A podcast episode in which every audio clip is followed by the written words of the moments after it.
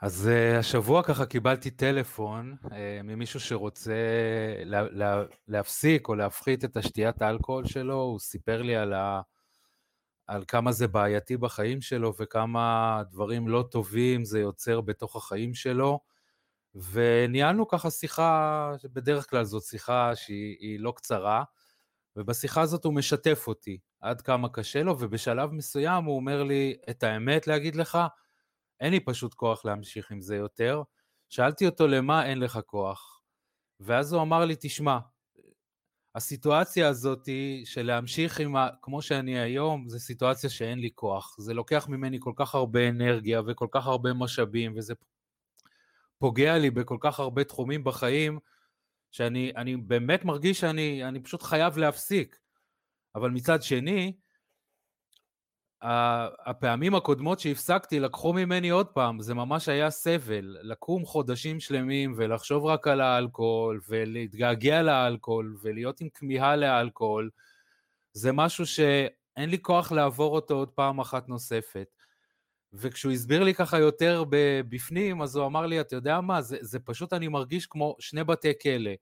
יש את הבית כלא של להמשיך עם המצב הנוכחי, ויש את הבית כלא של להפסיק. אז בכל מקרה אני מרגיש שאני נמצא במצב של בית כלא, שאני כלוא. אז שלום לכם, אני אבירות, אתם מאזינים לעוד פרק מהפודקאסט של מולד הלבנה, פודקאסט שאנחנו מתעסקים בהתמכרויות, כל מה שקשור סביב התמכרויות, וכמובן את הפתרונות ולהנגיש לכם כמה שיותר בצורה פשוטה, את הדרך איך להשתחרר מהם. אז התחושה הזאת, אני חושב שזו תחושה שכל מישהו שהוא מתמודד עם התמכרות מכיר אותה. מצב שבו אני מרגיש שאני לא יכול להמשיך, אבל אני גם לא יכול להפסיק. שממש ממש לא טוב לי עם זה, אבל ממש ממש יהיה לי גם לא טוב בלי זה. וכשהתחושה הזאת היא שהתמכרות זה דבר כל כך קשה, להפסיק אותו, להשתחרר ממנו, בעיקר נובעת מתוך הדבר הזה, מתוך הסיטואציה הזאת. כי כשאנחנו ניצבים, אני מתאר לעצמי, אולי אני אלך קצת אחורה קודם, אני חושב שכל אחד שמאזין כרגע לי, מכיר את הרגע הזה שבו הוא קיבל איזושהי החלטה מאוד טובה, להפסיק משהו, או להתחיל משהו חדש, איזשהו הרגל שהיה לו בחיים, או להתחיל אפילו הרגל חדש, ויש איזה רגע כזה של החלטה, שאנחנו אומרים לעצמנו, די, מפה זה הולך להשתנות, וברוב הפעמים, הרבה פעמים, אנחנו כן מצליחים לעמוד בזה. מאיפה נובע בעצם הרגע הזה של ההחלטה, ואיך אנחנו משחזרים אותו בחיים שלנו, גם כשזה נוגע להתמכרויות? ואולי אני אפילו אחדד את השאלה, ואני אגיד, למה בהתמכרויות זה שונה? למה בהתמכרויות אנחנו לא מצליחים הרבה פעמים, להגיע להחלטה הזאת, וזה נושא שככה, שאני מפסיק, זהו, ולעמוד בה גם כן, כי אולי בדברים אחרים ובתחומים אחרים אנחנו כן מצליחים, נכנסנו ללימודים, אנחנו עושים כושר, אנחנו דואגים לעצמנו במגוון של דברים, למה כאן זה לא תמיד פשוט כמו שזה פשוט במקומות אחרים? אז אני באמת רוצה כרגע כמה שיותר באמת, שבסוף הפרק הזה, בסוף פודקאסט, אתם תצאו מכאן עם תחושה שאתם מבינים את עצמכם, שכל מי שהוא מתמודד עם התמכרות כזו או אחרת יוכל להבין את עצמו, ולא רק להבין את עצמו, אלא גם לדעת איך לעשות את הצעדים הנכונים, כדי באמת להשתחרר מזה ולהגיע למצב שבו הוא פשוט חופשי, הוא באמת חופשי, ולא מרגיש שהוא עובר מבית כלא אחד לבית כלא אחר. אז בואו נדבר קצת על החלטות. כשאנחנו צריכים לקבל החלטה, זה בדרך כלל כי יש לנו שתי אופציות. זה יכול להיות שאנחנו צריכים לבחור בין שתי אופציות שונות. למשל, אני נכנס עכשיו לחנות ורוצה לקנות מכשיר טלוויזיה, ואז אני מתלבט בין חברה כזו לחברה אחרת, אני מתלבט בין גודל של המסך, מה אני בדיוק רוצה, ואני יודע שלכל דבר יש יתרונות מסוימים, שהוא יספק לי את היתרונות האלה, בזה המחיר יותר זול בחברה הזאת, ופה בחברה השנייה יש יותר אמינות. זה יכול להיות לפעמים התלבטות בין דבר אחד, האם לעשות אותו או לא לעשות אותו. כשאני מתלבט עכשיו האם להחליף את הטלוויזיה שלי בבית, אני לא מתלבט אולי על המכשיר, איזה מכשיר אני בדיוק רוצה, אני רק מתלבט אם אני רוצה לזרוק את הטלוויזיה הישנה, ולהכניס במקומה טלוויזיה חדשה הביתה. וגם כאן, אם אני אקנה טלוויזיה חדשה, אז כמובן יהיה לי איכות יותר טובה, וגודל אולי יותר גדול, ואני אהיה עכשיו רגוע לכמה שנים שיש לי אחריות, ומצד שני, אם אני אשאיר את הטלוויזיה היום, זה יחסוך לי כסף, ואולי אני אוכל להשקיע אותו במקומות אחרים. אז זה מצב רגיל של התלבטות, יש לנו א' וב' או א' כן ולא, יש לנו את היתרונות של כל דבר, ואנחנו מקבלים החלטה, והרבה פעמים זאת תהיה החלטה שאנחנו שלמים איתה. החלטה מסוג אחר, היא החלטה שבה, עוד פעם, יכול להיות שיש לנו בחירה בין שני דברים, או כמו שאמרתי קודם, דבר אחד כן או לא, אבל אנחנו מצליחים לראות רק את החסרונות שיש בכל דבר. אני אומר, אם אני אקנה טלוויזיה כזאת, אז נדפקתי, כי אין לה ממש שם טוב, אם אני אקנה טלוויזיה כזאת, אז נדפקתי, היא יקרה מאוד, ומאיפה עכשיו אני אשיג את כל הכסף שאני צריך בשביל הטלוויזיה הזאת? בהחלטה הזאת, גם כשאנחנו הולכים אליה בסופו של דבר, אנחנו לא באמת מרגישים שקיבלנו החלטה. כי החלטה, כשהיא נעשית בצורה נכונה, בצורה בריאה, היא נעשית בצורה כזאת שאנחנו מצליחים לראות היתרונות של א', של ב', ואנחנו יודעים לבחור אותה. כדי להקצין את זה, אני אתן לכם ככה דוגמה, מישהו עכשיו שמסתובב באיזשהו אזור, ונכנס ככה לאיזושהי סמטה חשוכה, ובלי לשים לב, מישהו ככה נותן לו מכה חזקה בראש, הוא נופל על הרצפה, ושנייה אחר כך הוא מרים את העיניים, והוא רואה את הבן אדם שנמצא מעליו, והבן אדם הזה אומר לו, תשמע, יש לך, או שאני ממשיך להרביץ לך, או שאתה נותן לי עכשיו את הארנק, או את הטלפון, או את שניהם ביחד. אז כל אחד מאיתנו יפעל בצורה אינסטינקטיבית כזו או אחרת, אני מעריך שרוב האנשים יעדיפו לא לקבל מכות, אבל גם אם לא, זה לא כך משנה, כל אחד מאיתנו פעל בצורה אינסטינקטיבית, ובעצם, נגיד, והחלטתי למסור לו את הארנק שלי, אני לא אצא מהסמטה ואני אתפח לעצמי על השכם ואני אגיד לעצמי, וואו, איזו החלטה מדהימה קיבלתי היום. כי ההחלטה הזאת נעשתה בין שתי אופציות גרועות. האופציה האחת הגרועה היא להישאר בלי הכסף שלי, בלי ארנק, אולי בלי הטלפון הנייד, שיש לי עליו את כל אנשי קשר שכל כך חשובים לי, וסרטים ותמונות וכל מיני דברים כאלה. והשנייה היא לצאת מפה פצוע עכשיו, כי הבן אדם עומד מעליי עם עלה של בייסבול או משהו אחר, זאת החלטה שלא משנה מה אני אבחר, היא גרועה, ובסופו של דבר, בדרך כלל מה שאנחנו עושים במצבים כאלה של החלטות, אנחנו מנסים למצוא את הדבר הגרוע פחות, ולבחור בו, ויכול להיות שכשאני אצא משם עכשיו מהסמטה הזאת, והכל יהיה בסדר, ואני בלי ארנק, ואז הראש שלי יתחיל, אני אתחיל ככה לחשוב מחשבות, שאולי כן יכולתי להילחם, או לברוח, או לצעוק, או לעשות כל מיני דברים כאלה. זה לא החלטה, שאני יכול ללכת איתה ואני שלם איתה. למזלנו, רובנו לא נמצאים בסיטואציה כזו, ולא צריכים, אף אחד מאיתנו, אני מקווה, לא היה בסיטואציה כזאת, ולא היה צריך לקבל החלטה כזאת, אם כי אני מתאר לעצמי שאתם מזדהים, ויש לכם איזושהי החלטה דומה לזה שקיבלתם בחיים שלכם. למזלנו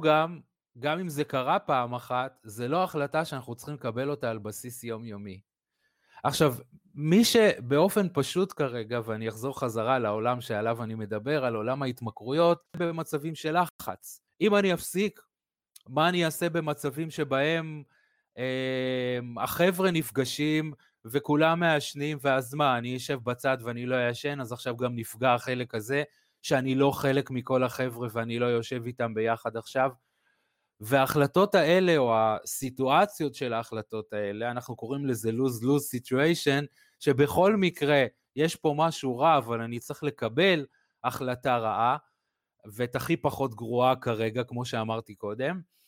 אלה לא מצבים שאנחנו יכולים להיות שלמים עם ההחלטה שלנו, ושהיא תיתן לנו גם מספיק אנרגיה, כדי לעבור את הימים הראשונים, שיכולים להיות ימים קשים. ושוב, אפשר למצוא את זה בדוגמה אחרת, הייתה מישהי אצלי פעם בקליניקה שהייתה לה בעיה של קניות, והיא מאוד אהבה לקנות עד כדי רמה שזה יצא משליטה, כל פעם שהיה משהו חדש באינטרנט, כרטיס אשראי, היא קונה, לפעמים היא אפילו לא השתמשה בדברים שהיא קנתה, רק הריגוש הזה של לקנות את זה עכשיו,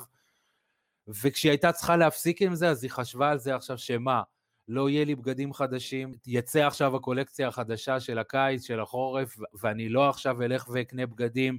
איזה הנאה תהיה לי בחיים אם אני לא אוכל עכשיו לשבת באמת מול המסך ולבחור לעצמי דברים חדשים ויפים לי, לבית, לילדים, ומצד שני אני לא יכולה להמשיך ככה, כבר היה טלפון שקיבלתי מהמנהלת של הבנק. ואז גם אם עושים החלטה כזאת, יש סיכוי שהיא לא תחזיק מעמד, כי היא לא החלטה שנעשתה בלב שלם, ועוד פעם אני מזכיר לכם, החלטה שבה אני כן חשוף ויכול לראות את היתרונות, זאת החלטה טובה שבה אנחנו יכולים להיות שלמים איתה. אם אני החלטתי עכשיו לצאת ולרוץ כל בוקר, אני רואה מול העיניים שלי את הבריאות שלי הולכת ומשתפרת, הכושר שלי, את המשקל שלי יורד. אם אני החלטתי עכשיו לחסוך כסף, אז אני כבר יכול לדמיין את הטיול שאני יוצא אליו בעוד שנה. החלטות שיש בהן את היתרון, את הווין ווין, מה שאני אעשה, סופו של דבר אני פה ארוויח משהו. וזה הופך לנו את כל התהליך, גם של קבלת ההחלטה קודם כל,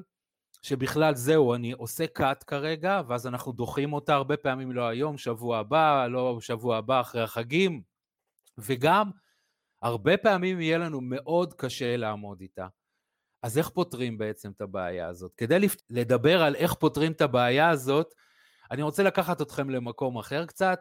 וזו מלחמת וייטנאם. לא נושא שכל כך אולי נעים לדבר עליו, אבל בכל אופן יש שם משהו. ומה שאני רוצה להגיד זה שגם אם כרגע, וזה הרבה פעמים תחושה של מחור שניצב בפני הצומת הזאת, וצריך לקבל את ההחלטה, והוא רואה את שני המצבים, יש גם אופציה שלישית ואולי גם רביעית, וצריך פשוט להיפתח לאופציה הזאת. בואו נחזור למלחמת וייטנאם.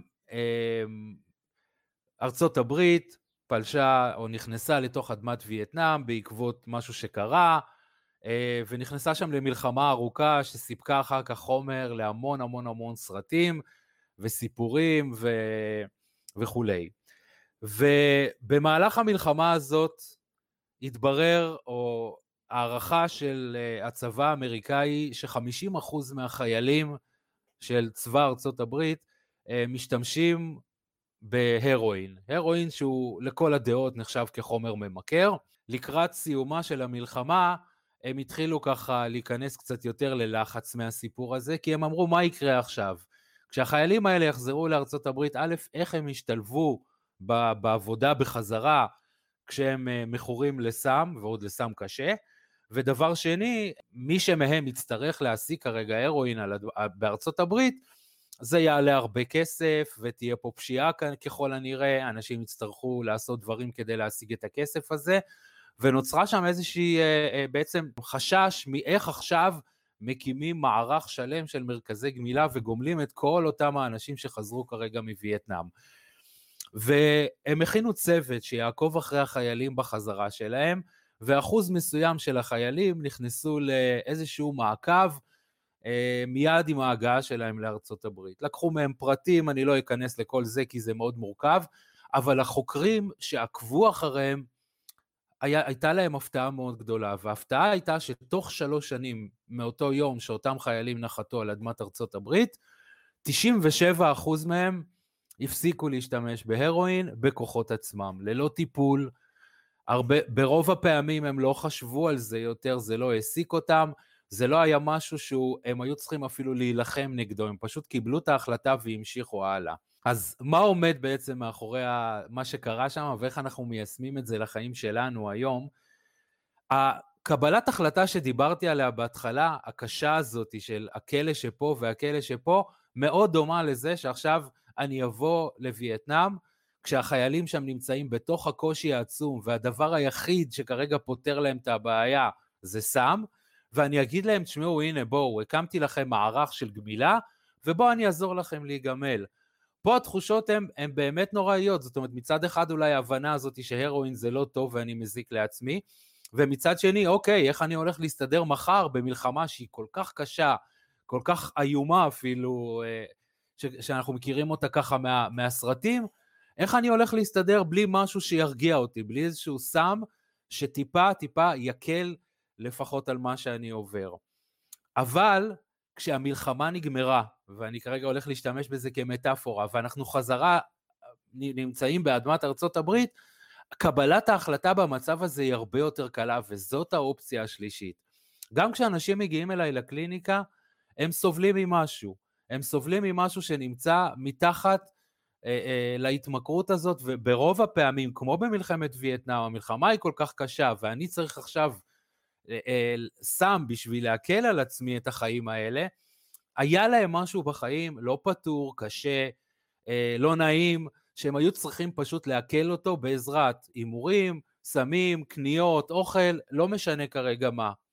כל עוד הדבר הזה, אני מבקש מהאנשים במפורש, לפני שאנחנו מתחילים את התהליך, וגם בהתחלה שלו, בינתיים אל תשנו, אל תשנו שום דבר ממה שאתם עושים עכשיו, עוד פעם, זה לא נכון לכל מקרה, יש מקרים שהם באמת מאוד מאוד קשים, וחייבים להפסיק את זה, שהם באמת מסכני חיים, אבל בגדול, וקודם כל, בואו נגמור את המלחמה הפנימית שיש שם בפנים, את המלחמה הזאת שיש בתוככם בפנים, ואמרתי, המלחמה הזאת יכולה להיות חוויות לא נעימות שעברנו בחיים ויושבות אצלנו, יכולה להיות תחושות קשות שאנחנו מסתובבים איתם, כי אולי אנחנו מרגישים שאנחנו לא מספיק טובים או לא מספיק שווים, יש לא מעט דברים שיגרמו לנו לאיזושהי תחושה פנימית לא נעימה, שזאת המלחמת וייטנאם הפרטית שלה, נקרא לה ככה, שלנו, וכל עוד היא שמה, אני חייב פתרונות, וכשאני חייב פתרונות, ואין לי כרגע פתרון אחר, ההחלטה האם לחזור למלחמה או לבחור בפתרון הגרוע, היא באמת לא החלטה טובה, אבל כאשר המלחמה כבר לא תהיה שם יותר, כאשר אנחנו נעשה תהליכים של ניקוי של טראומות, שיש כלים מדהימים ב-NLP, איך באמת לקודד את הזיכרונות שלנו מחדש ברמה כזאת שהם כבר לא יכאיבו לנו יותר, כאשר אנחנו נפתור את הבעיות האלה של אני לא מספיק שווה, אני לא מספיק חשוב, אני לא מספיק טוב, שלא מעט אנשים מסתובבים איתם, אנחנו בעצם נוכל לעבור משם בצורה הרבה יותר קלה, כי ברגע שהמלחמה נגמרה, אני לא צריך כבר יותר את הסם, וגם אם אני עוד לא יודע את זה, וזה ייקח לי עוד טיפה זמן, בסופו של דבר אני אוכל כרגע למצוא לו תחליפים, הרבה יותר מתאימים והרבה יותר נוחים, שלא ייצרו את הבעיה שהייתה שם קודם. באחד הפעמים ש... הגיע אליי לקליניקה, זה כבר היה לפני הרבה שנים, היה שם בחור שהוא היה שחקן כדורגל, שחקן טוב אפילו, והייתה לו בעיה של הימורים, וכשככה חקרנו, אני פשוט ככה נותן דוגמה, כדי שזה יסביר את זה יותר לעומק, או יותר בפרוטרוט, באמת מצד אחד הוא היה שחקן מאוד מאוד טוב, ומצד שני ישבה שם תחושה, של אולי אני לא מספיק טוב, אולי זה לא אמיתי, אולי זה יום אחד ייגמר ויגלו שאני לא באמת כזה, והיה לי קצת מזל. וברגע, ומה שהקל לעבור את המתח הזה כל פעם לפני משחק, מה יקרה אם פעם אני אקשל, מה יקרה אם הפעם אני לא אצליח להבקיע, או מה יקרה אם המאמן ינפה אותי מחוץ להרכב, התחושות האלה, הדרך היחידה להקל עליהם מבחינתו, ככה הוא הכיר את זה וככה הוא ידע, היא באמת הייתה לגשת להימורים. ובאמת ישבנו ועבדנו על כל האמונות יסוד שישבו אצלו, שהוא מספיק טוב, שההצלחות שלו הן הצלחות שלו, בזכות העבודה הקשה שהוא עשה, בזכות הכישרון שיש לו, בזכות המון המון דברים, וזה היה כל כך ברור עד כמה ההתנהגות הזאת, במקרה הזה אני מדבר על הימורים, עד כמה היא הופכת לרלוונטית ולמיותרת. אז זאת האופציה השלישית, האופציה הזאת היא שבו אנחנו פשוט הופכים את זה לפשוט יותר. פשוט יותר ברמה הזאת שאנחנו יודעים לזהות, אנחנו מזהים מה הבעיה שיושבת מתחת, איך אנחנו פותרים אותה, וכשאנחנו פותרים אותה, אנחנו בעצם יכולים לבקש, או אפילו ממש לשחרר את ההתנהגות הזאת, כי היא כבר מיותרת בחיים שלנו, והיא לא נצרכת, כי אנחנו במקום היום חדש. עד כאן זה הפרק של היום, אתם מוזמנים ככה, אני חייב להגיד שזה מאוד מאוד ריגש אותי, כי אחרי הפרק הקודם קיבלתי כמה פניות לוואטסאפ שלי עם שאלות ועם הערות לגבי הפרק, אני לוקח את הבקשות שיש לכם שאתם רוצים שאני אדבר עליהם בפרקים הבאים, אז באמת אחת השאלות, אז קודם כל אני אשאיר לכם את מספר הטלפון שלי, תוכלו לשלוח לי וואטסאפ, 052-6251-477, אני ממש מחכה לבקשות שלכם, לתגובות שלכם, לשאלות שלכם, אם הזדהיתם וזה עזר לכם במשהו, יהיה לי ממש ממש כיף לשמוע, ואני ממש רוצה להתייחס בקצרה, לפני שאנחנו מסיימים, לשאלה שנשאלה בפעם הקודמת, שאלה אותי מישהי שמעדיפה כמובן להישאר בעילום שם, על כדורים שהיא לוקחת, והיא שאלה אותי, האם, היא אמרה לי, דיברת על משאבים שיש לנו שיש לנו בצורה פנימית, אבל האם המשאבים האלה יוכלו באמת לספק את ההיי הזה שאני מקבלת כתוצאה מכדור מסוים שאני לוקחת? אז יכול להיות, זו התשובה שאני ככה עניתי לה, ואני ככה אומר פה, יכול להיות באמת שאת ההיי באמת ברמה כזאת גבוהה, המשאבים הפנימיים לא יכולים לספק. אבל אנחנו יודעים שכשאנחנו מכניסים משהו מבחוץ, בצורה באמת, בבוסט כזה מאוד מאוד חזק, בסופו של דבר אנחנו נמצא את עצמנו באיזה דאון מאוד גדול אחר כך. גם אם הדבר הזה נתן לנו היי, וכל מי שהשתמש בסמים מסוימים מכיר את הנפילה שיש אחר כך, או אפילו באימורים או בקניות, זהו, הבגד החדש קניתי אותו, ובום, אני מרגיש עכשיו את הנפילה הזאת, או אחרי אוכל. מצד שני, כשאנחנו משתמשים במשאבים שלנו בצורה בריאה, בצורה נכונה, בביטחון שיש לנו, באהבה שיש לנו, תחושת השייכות, תחושת הערך וכמה אני שווה, זה אין אחר כך איזשהו דאון. זה אומנם הרבה פעמים דורש איזשהו מאמץ מסוים, אבל בסופו של דבר אנחנו נרגיש טוב. אני אתן את זה בשתי דוגמאות קצרות, ופה אנחנו באמת נסיים. הדבר הראשון זה כשאנחנו מכניסים לגוף שלנו סוכר ברמה גבוהה. עכשיו בא לי ממש מתוק, הלכתי קניתי גלידה, אכלתי כמות של גלידה, הגוף שלי בעצם מוצף בסוכר עכשיו. וכשהוא מוצף בסוכר עכשיו, הגוף יפריש באופן אוטומטי אינסולין, כי יש איזשהו מצב לא טוב, וצריך לחסל את זה כמה שיותר מהר, ומה שאנחנו נמצא את עצמנו רבע שעה 20 דקות אחר כך, זה בנפילת סוכר, ובצורך עוד יותר גדול למתוק. מצד שני, כשאנחנו מספקים לעצמנו דרך פירות לדוגמה, או סוכר שהוא לא סוכר נקי, או דרך אוכל בריא, אנחנו לא מקבלים את ההיי שיש אחרי גלידה, זה נכון, אבל הגוף מפרק את זה לאט לאט, ומפריש לנו את האנרגיה הזאת, האנרגיה נמצאת שם בצורה מאוד מאוד עקבית. אני חושב שכולם מכירים, כל מי שעושה ספורט לפחות, מכיר את התחושה הזאת, של אחרי ספורט, פעילות ספורטיבית ארוכה, שבה אנחנו מרגישים מאוד מאוד טוב עם עצמנו. עוד פעם, נכון שמצד אחד זה דרש מאיתנו מאמץ, הייתי צריך עכשיו שעה, להתאמן כדי להגיע לתחושה הזאת, מצד שני, אין נפילה אחר כך, התחושה הזאת מתפזרת לה לאורך של כמה שעות, ונותנת לנו את האנרגיה ואת התחושה הטובה, את אפילו אופוריה כזאת לפעמים, שאנחנו מאוד מאוד רוצים ומאוד זקוקים לה, אז כן, זה דורש עבודה, וכן, זה לא באותו בוסט שאנחנו אולי נקבל כשניקח משהו מבחוץ, מצד שני, בואו נסמוך על הנפש שלנו ועל הגוף שלנו שיעשה את זה בצורה הכי טובה. אז אם היה לכם שאלות היום על הפרק הזה או על פרקים קודמים שהקשבתם, אתם מוזמנים ממש ממש להפנות אליי, אווירות, לוואטסאפ 052-6251-477, תודה שהקשבתם עד כאן ולהתראות בפרק הבא.